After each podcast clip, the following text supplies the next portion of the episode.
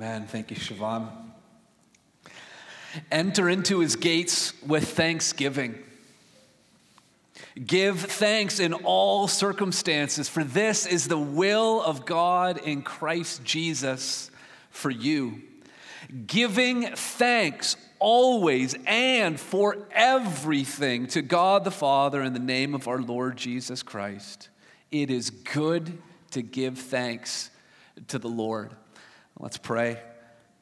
Our Heavenly Father, on this uh, Thanksgiving Day, we are uh, thankful for this church family. We're thankful for the best family, for little Micaiah, for the dedication that we just witnessed, for the, for the songs we've been able to sing, for the fellowship that we will enjoy today, Lord. We're thankful for our own families. We're, we're thankful for food and time together, especially after the last couple of years. We, we are thankful for the opportunity to, to gather in homes, to share a meal, uh, to hug and to kiss loved ones.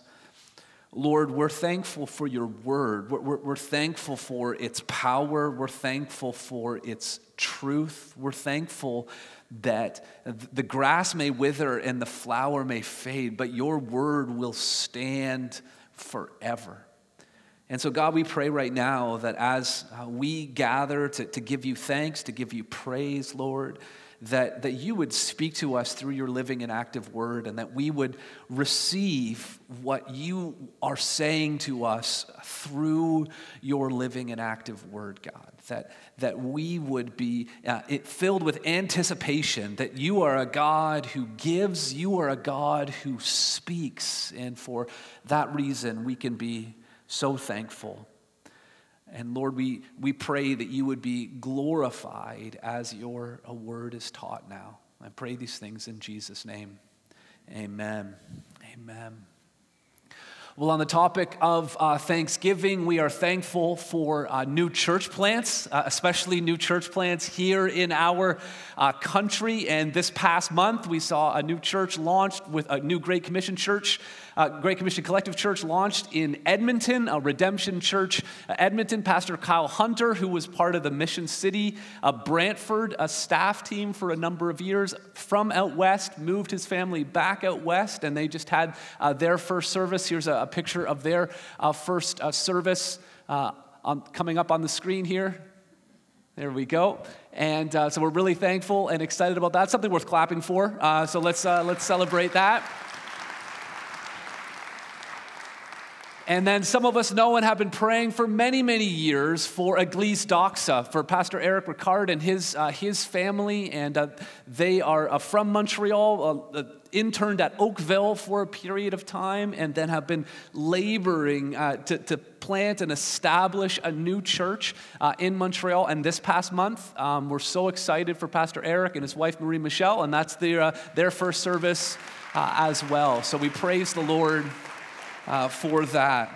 And so these are new churches that are coming together, uh, uh, new believers and existing believers who are coming together. And, and I sort of see this fall as, a, as sort of a a new launch for our church family as well. We've had lots of people who sort of joined us uh, in the last couple of years. We're seeing uh, people return to church. I saw a couple of people that I, I, haven't seen them in two and a half years. I saw them for the first time uh, this morning. And so we're, we're all gathering uh, together and, uh, and we're using this season, this time, really to be reminding ourselves of, of five things that we want to be doing together. We want to be on, on mission mission together and we want to be a worshiping uh, together and, and we want to be walking uh, together and working together and witnessing uh, together.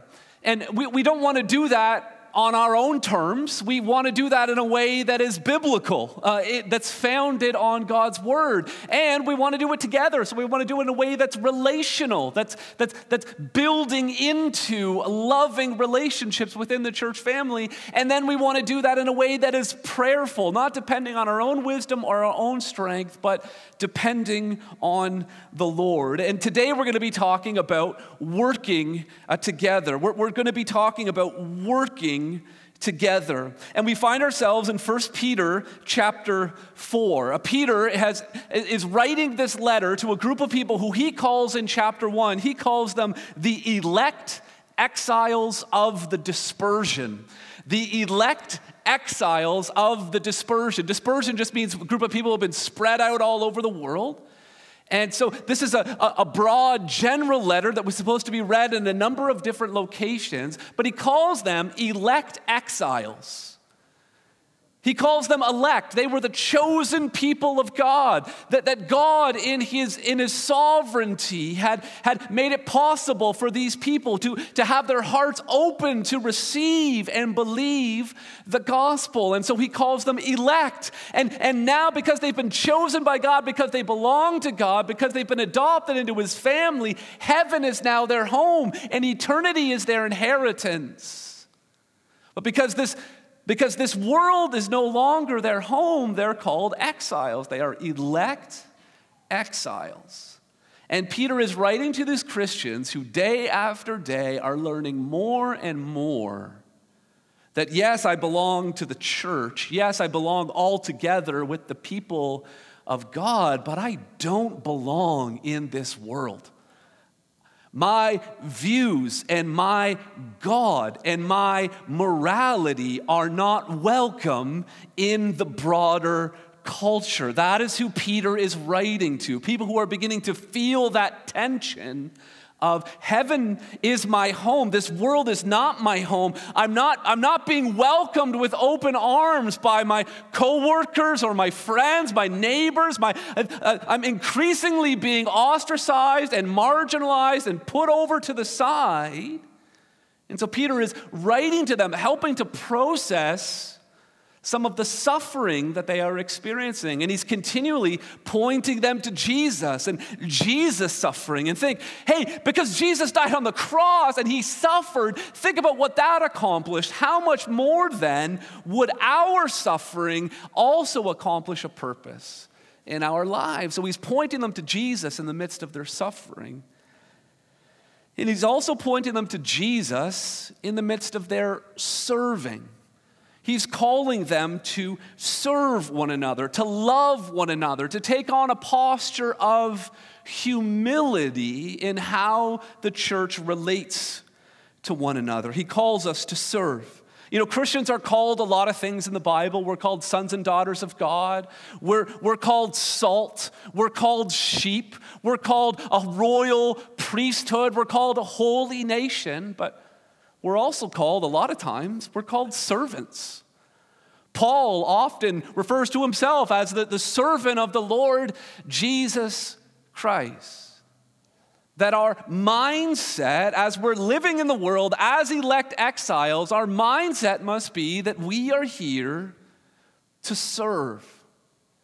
And if you are a true follower of Jesus Christ, and if you're worshiping Him, and if you're walking with Him, it's only natural that that worshiping and that walking should also result in some working. It should result in loving service towards the body of Christ. I love the way A.W. Tozer uh, describes the importance of service and where it comes from. He says, No one can long worship God in spirit and truth before the obligation to holy service becomes too strong to resist. Is your experience of worshiping the Lord Jesus Christ and walking with Him, is it growing to such an extent that the obligation to, to start to serve Him, to build up the body of Christ, is it becoming in you? Is your worship of Jesus producing in you this, this unrelenting desire to use the gift that you've been given to serve the Lord Jesus Christ and build up the church? Do you have a heart to serve? Because those who have a heart to serve will be eager to find a place to serve. Those who have a heart to serve will be eager to find a place to serve. So, Peter, here, as he comes to the end of the letter, in, in uh, chapter 4, verse 10, he says, As each has received a gift, use it to serve one another.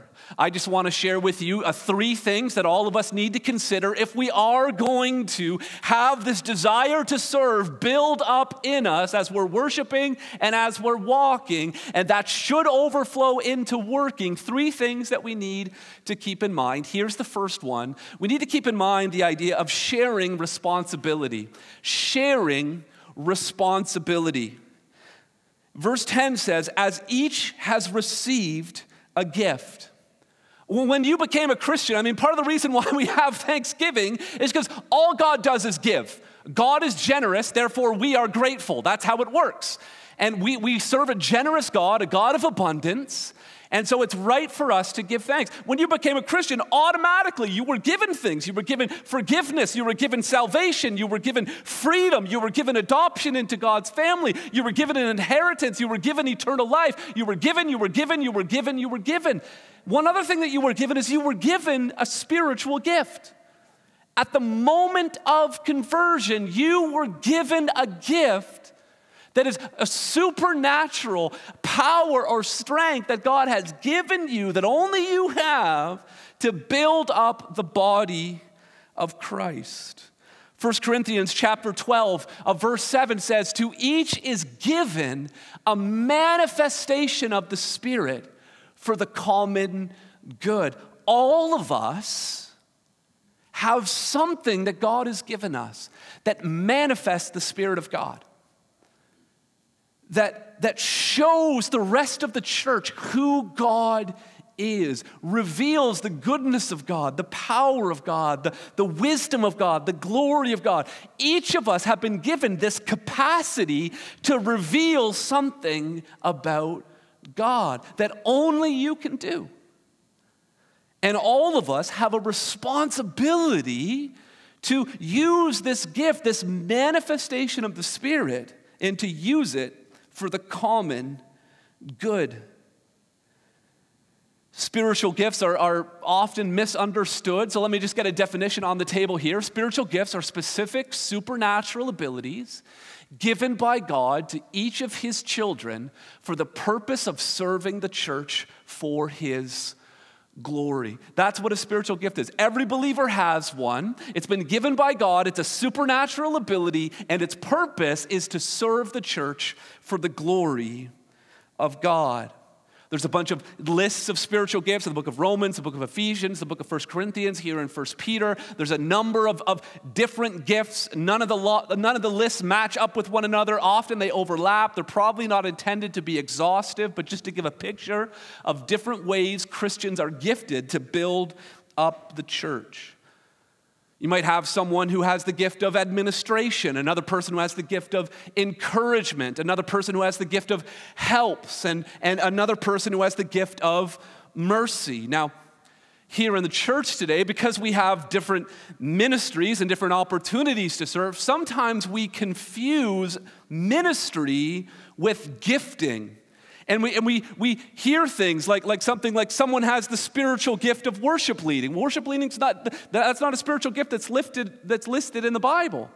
So you might say, I, I don't have the, the spiritual gift. You might not have musical ability, but that doesn't mean that you don't have a spiritual gift. Or uh, someone has, they have the spiritual gift of working with children. That's not in the Bible. We're all called to invest into the next generation. There are people on the worship team who have the gift of mercy, who have the gift of administration, who have the gift of teaching, and who have the gift of encouragement. And there are people in, in, in Hope Kids who have all of the same gifts. There's people in our, on our facility team that have all of those same gifts. Spiritual gifts can be plugged into any ministry context. You might have a certain affinity for working with a certain group or a certain ministry, but your spiritual gift can be used in any context.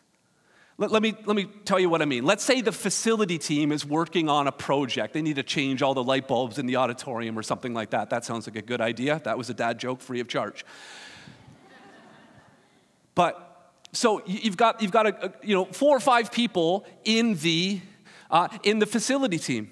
One sends out an email and figures out a day that works for everyone, sends out a Calendly link for everyone to fill out some sort of survey to make sure everyone gets there, sends 11 email reminders. That person has the gift of administration.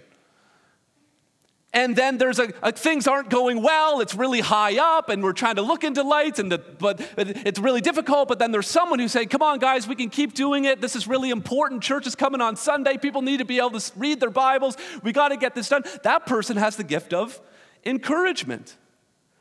And as we're going along and, and, and, talking and working on this facility project, someone says, Well, what are you doing this weekend? And everyone else is listing off these different things that they're doing with their family over Thanksgiving. And then one person doesn't really, well, I don't really have any plans. Or uh, and another brother on the team notices that that person looked a little downcast when they, they were asked about Thanksgiving and family. And that person, after, the, after working together, takes that person aside and say, hey, I noticed that you seemed a little down. And they, they talk for another hour because that person has the gift of mercy. While the gift of mercy person is talking to the person who's discouraged and the administration person has already run off to something else, there's still all of the all of the light bulb packages that have been strewn all about. And so there's someone else who's walking around and cleaning all of that up and walking it over to the dumpster, making sure the building is locked up. That person has the gift of helps. There's no such thing as the gift of facility maintenance all of the different gifts can be used. And loved ones, the same thing can happen in kids' ministry. We need, we need people to teach the kids. We need administrators to help get people checked in and, and, and uh, take attendance and, and organize the lessons. We need, the children's ministry workers need lots of encouragement, lots of mercy. Mercy to the kids who are struggling to behave, mercy to the parents who are struggling with the kids who are struggling to behave. Whatever gift you have, you could find any ministry and use those gifts to the glory of God to build up the body. So let's be done with this talk of like, I don't have the spiritual gift of youth ministry, or I don't have the spiritual gift of this or of that. You have a spiritual gift, and that gift could be used in any context. And if you have a heart to serve, you will be eager to find a place to serve. So he says, above all, oh, sorry, he says in, in verse 10, as each has received a gift, use it. Use it. There's the command right there. Don't let your gift just sit there on the shelf use it. The way that we show someone that we're thankful for a gift that they've given us is by using it. When we open a gift on our birthday or at Christmas time, it doesn't matter how much we talk about what a nice gift it was or that was so thoughtful or thank you so much. We know if the person really likes the gift or if the person is truly thankful for the gift if they use the gift. But if it stays up on the shelf, we're not honoring the giver. And we need to make sure that we're honoring the giver of the gifts by using our gifts.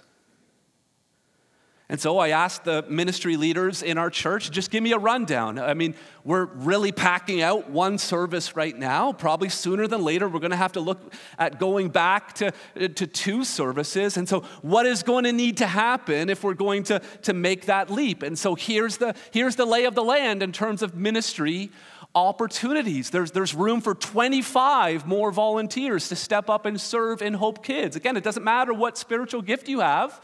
There's a, there's a need there, and if you have a heart to serve, you can find a place to serve. We need a couple of people to help out with administrative uh, support here in the office or even working from home uh, remotely. We need to establish a, safety team, sort of providing a secure perimeter around the building and for kids while the services are happening. A parking team, as parking becomes more and more uh, difficult with one service, and then it also creates some challenges with two services. Our cafe is looking for four more volunteers, and our youth ministry is looking for five more volunteers. Again, if you have a heart to serve, you'll be eager to find a place to serve. There's plenty of places to serve in our church. Will you share in the responsibility? Every dinner at our church, we we, I'm sorry, every, every dinner in my family, I'm going to use my family as an analogy for our church. But after every dinner, you know, we open up the little closet door near our a dining room, and one of our sons gets to read off the chore chart. And there's four chores because there's four sons. And every son has a responsibility and they rotate on through it because some are more fun than others and you know you don't want to sweep on a night that we have rice and and you don't you don't want to be scraping and loading the dishwasher when we have lasagna you know there's different there, there, there's different challenges that come with each chore, but we rotate through the idea. It would be weird if we left Ezra off the list. He's part of the family. He, he needs to share the responsibility. It, it, would be, it would be weird if Jethro just went in with some whiteout. He probably doesn't even know what whiteout is. But if he deleted himself from the chart, right? That, that, that's not right. We're, we're, we're a family, and so we share responsibility. And so Listen, if you're new to Hope, that's totally fine. But if you've been coming to Hope, like if you're part of the Hope family and there isn't a regular routine for you to share responsibility and work for Christ and to serve Him, just gotta be honest with you, that's a little bit weird. Like it's, it's there's just something not quite right there to be continually benefiting from how other people are serving you and you're being built up but that you're somehow keeping your gift on the shelf and not taking responsibility. So that, that's where it begins. Peter says, as each of you have received a gift, everyone's got a gift, therefore everyone has a responsibility to serve. And it's a command. He says, use it to serve one another. But how are we supposed to serve? We're supposed to, to serve with humility. We're supposed to serve with a humility. We're supposed to serve one another. And so, if you're taking notes today, uh, it's serving with humility. So, point number one is sharing responsibility. Point number two is serving with humility. We are called to be servants. Again, 1 Corinthians 12 7 talked about the common good, to build up the church. We, we don't come to church as consumers, as customers, as clients. We're, we're not here as passive observers, but we're supposed to come here as active and engaged members of the church family. We don't come to church wonder, like wondering if I'm going to get something out of it. That's just the wrong mindset. We got to come to church saying, What am I putting into it? We're not here just to sit and to sing and to listen. We're, we're here to, to serve one another. Now, I get all kinds of like uh, pastor jokes uh, from my uh, siblings, from my family, from many of you. You know what I mean? Oh, you only work one day a week. You're invisible six days a week and unintelligible one day a week. You know, stuff like that. And, uh, and yeah, Sunday's, Sunday's a work day uh, for me. But, loved ones, Sunday's a work day for all of us. And that's just a mindset that somehow we just have thought, well, Sunday's part of the weekend and church is just part of, you know, me resting and relaxing and recuperating and getting ready for work. No, no, no. You get ready for work when you come to church on Sunday morning. It, it's, it, it's a work day. And I also, I also feel like, uh, you know, people are often fascinated by people that work at a church. And I often get this question when did you feel called to ministry? And I, I started saying, when I was six years old. That's how I answer that question now. When did you get called to ministry? I was six years old when I was called to ministry. And they go, Wow, you knew you wanted to be a, a pastor, a, a teaching the Bible as young as when you were six. And I was like, Oh, no, no, that, that, no. I, I never wanted to be a pastor. I never wanted, like, ask Lindsay, like, this was not part of the plan. I wanted to be a high school history teacher. I wanted to work at a Christian summer camp in the summers, but God had other plans. But, but that's not, when I was called to ministry, it was when I became a Christian at six years old because that's when I was given a spiritual gift. And that's when I was given the responsibility to serve the church, to build it up. Those, like, ministry just means service. So when was I called to serve? I was called to serve when I was called to be saved. And, and we are all called to serve. And we have such an incredible example because the one who called us to serve modeled serving so beautifully. Like in Mark 10, uh, verse 45, Jesus said, For even the Son of Man came not to be served, but to serve and to give his life as a ransom for many. Jesus says the whole gospel is about serving, that we were lost in our sin, but the Son of Man came to serve us. And he humbled himself and died on the cross so that we would have the privilege of being called not just sons of God, but servants of God. When we were called to salvation, we were also called to ministry, called to serve. And oh, we're called to serve in such a way that, to serve it behind the scenes, to serve humbly. And unfortunately, in the church, we elevate those who can speak well and those who can sing well. But th- that's not how God has set up the church. The, the ones who ought to be honored are the, are the ones who are serving behind the scenes. Matthew 23, 11 and 12, the greatest among you shall be your servant. Whoever exalts himself, he'll be humbled, Jesus says. But whoever humbles himself will be exalted. And then Jesus, after wiping his disciples' feet, even wiping Judas's feet before the Last Supper, he says, I have given you an example that you also should do just as I have done to you. Jesus says, to follow me is to serve your brothers and sisters in Christ and to serve humbly. As each has received a gift, use it to serve have the posture of a servant. And then it, it, all crescendos in Paul's letter to the church at Philippi in chapter 2, where Paul says, Do nothing from, from, from selfish ambition or conceit, but in humility count others more significant than yourselves. Let each of you look not only to his own interests, but also to the interests of others. Have this mind among yourselves, which is yours in Christ Jesus who, though he was in the form of God, did not count equality with God a thing to be grasped, but emptied himself, taking the form of a servant. Our Savior is a servant. If we are following the Savior, He's going to lead us into places where we will have to humble ourselves and serve others. And when we understand the gospel, when we understand Christ as the servant, when we understand the cross, serving is it, it's, not, it's not an obligation, it's a privilege.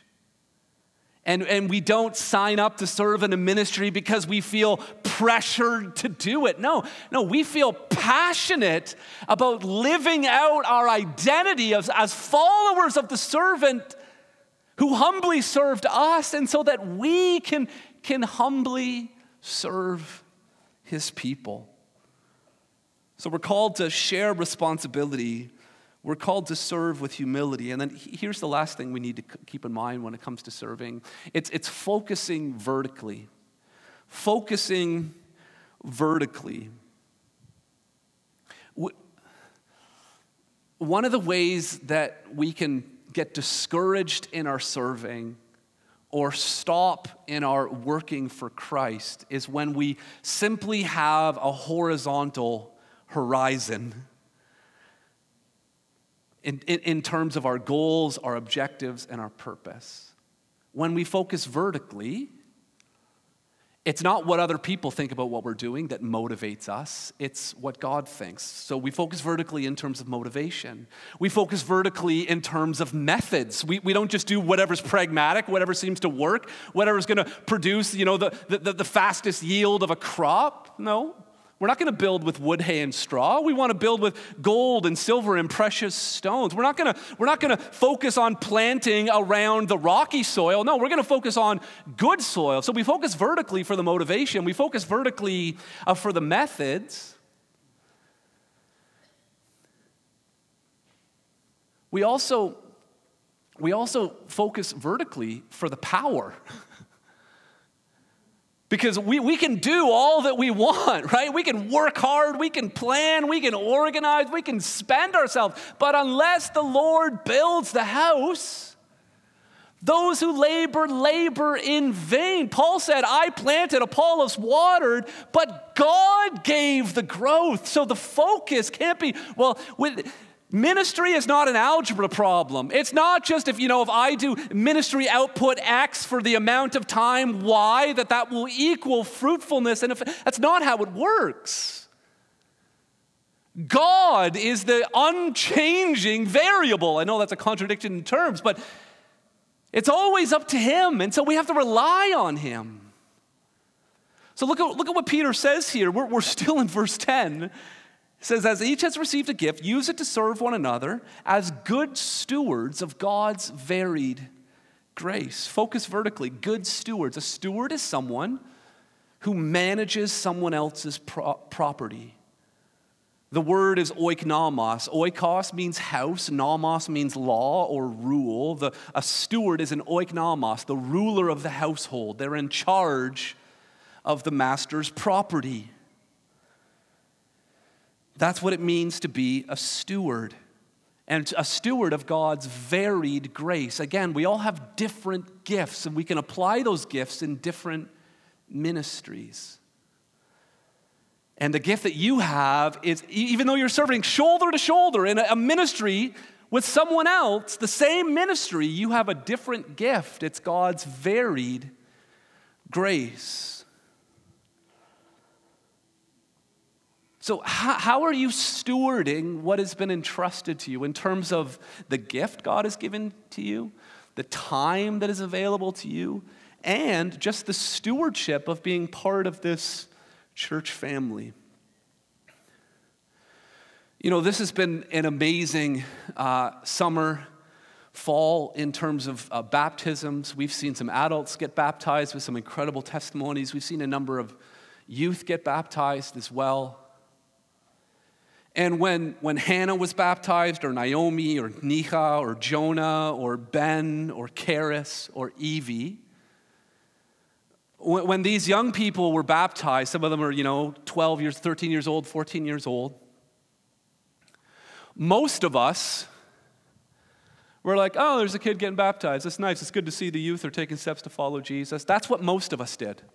Oh, isn't that great, young people? But for a small few of us, we've had the opportunity to steward those young children. Some of them are newer to our church, but kids like Karis, kids like Jonah, kids like Evie, some of us welcomed them and held them into the nursery. Some of us sat and heard them read Awana memory verses to us. Some of us had to discipline and rein in some of the, some of the energy in the middle of a, of, a, of a junior high youth event. Some of us have the privilege of looking at a young person and saying, by the grace of God, I was involved in their discipleship.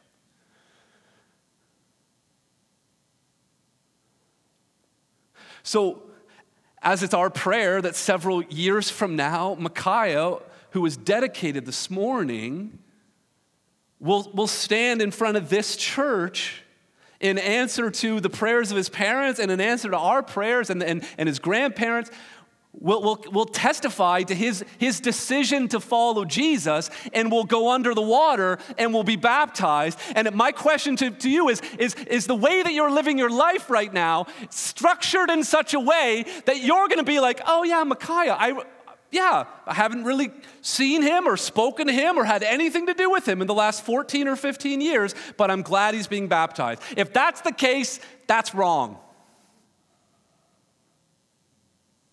It's wrong.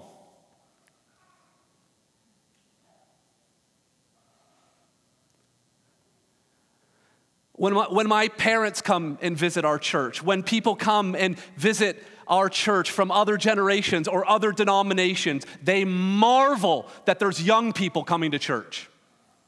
They can't believe all the young adults, all the college and careers, all these young families, all of these babies, all of these youth. And they, they would do, these other churches would do anything to have some glimpse of the next generation continuing in the faith. Are we stewarding that church?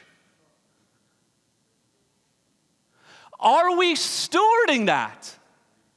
These children belong to God. These families belong to God. Stop sitting and start serving. And again, focus vertically. Amen. Amen. That's worth clapping for.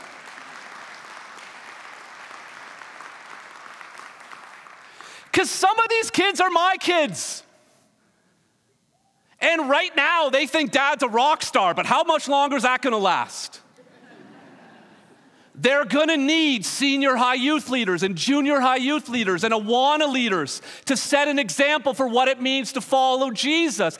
I like I'm, I'm this matters to me not just because uh, as a, the pastor of the church, but as a father who has children in this church. But again, our focus must be vertically. No one should sign up to serve and hope kids because the pastor shouted on Sunday, so I should probably do something about that.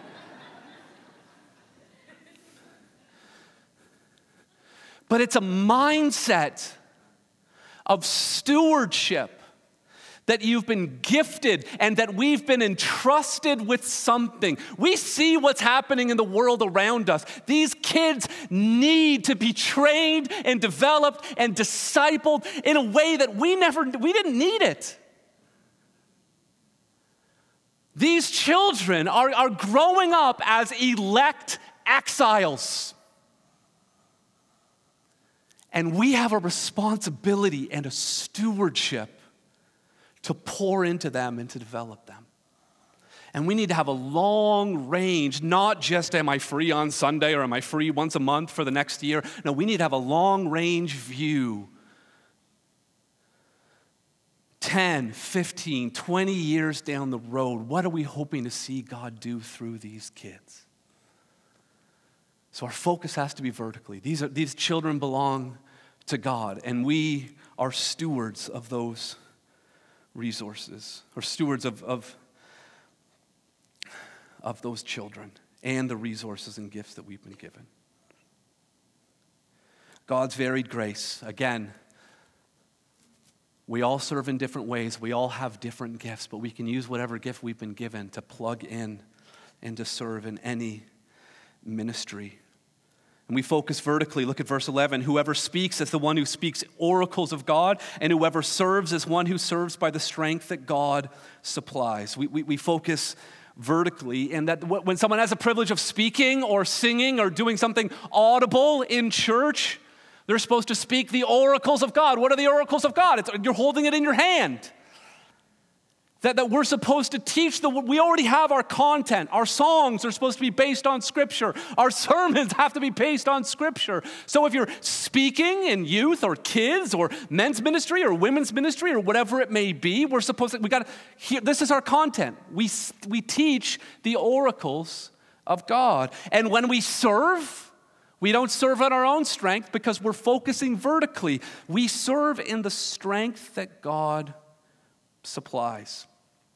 We focus vertically.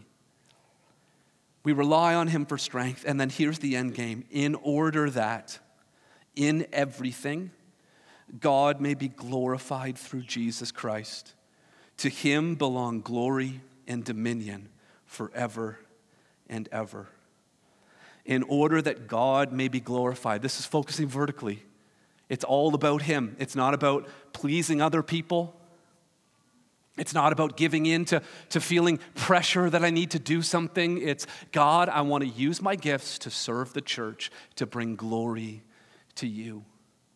Colossians chapter 3, verses 23 and 24 says, Whatever you do, work heartily as for the Lord and not for men, knowing that from the Lord you will receive an inheritance as your reward. You are serving the Lord Christ. Whatever ministry we're doing, we're serving the Lord Christ.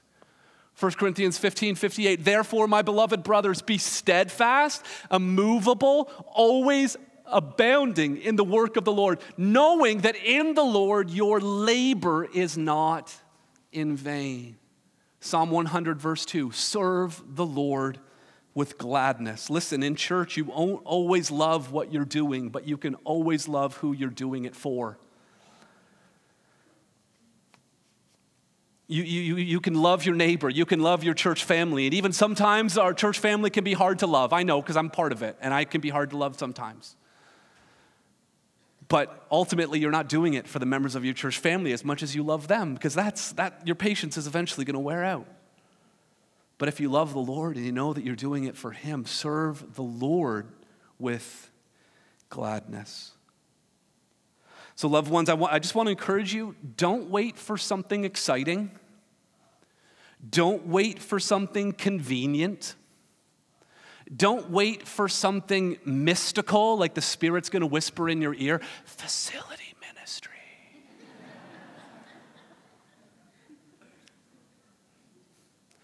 Those who have a heart to serve will find a place to serve. And if we do small, easily unnoticed things, everyone wants to do the big thing that gets a lot of attention and makes an immediate impact. But if we would be, as a church family, committed to do small, unnoticed things over a long period of time, who knows what God could do in this church family in a generation? We do our part, the small and the unnoticed things, and God can do his part. We're, we're focusing vertically, we're serving humbly, and we're sharing responsibility. Let's bow our heads and pray together.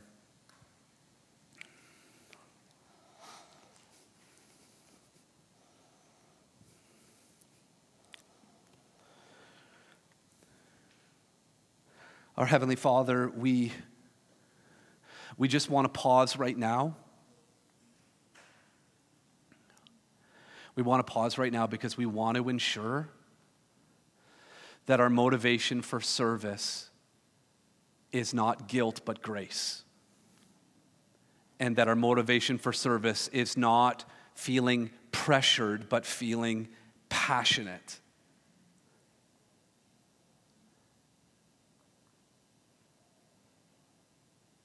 And so, God, my, my aim has been to speak and to serve and to speak the oracles of God, to speak with the authority of God's word into what serving means. And so, Lord, I, I pray that your living and active word, by the power of your Holy Spirit, would stir in, your, in the hearts of those who are hearing right now to listen and to respond to what your voice is saying.